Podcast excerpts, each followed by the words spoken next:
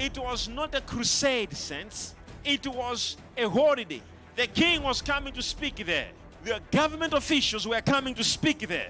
And what happened? These men came from the upper room, no fear anymore. They just invaded the privacy of the event. As they were coming, they were speaking. They were speaking tongues. Shockingly, when they were arriving there, people said, Oh, these guys are so drunk that they are just talking things on their own.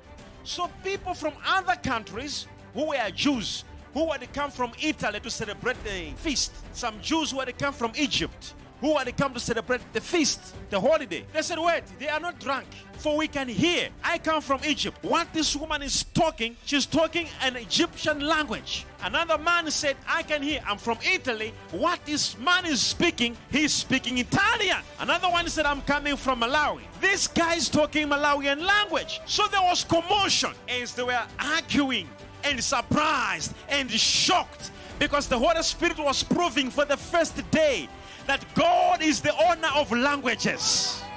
He hears every language. He knows your vernacular language. He knows your mom's language. He can give it on my tongue. He can give it to anybody's tongue. He hears every language.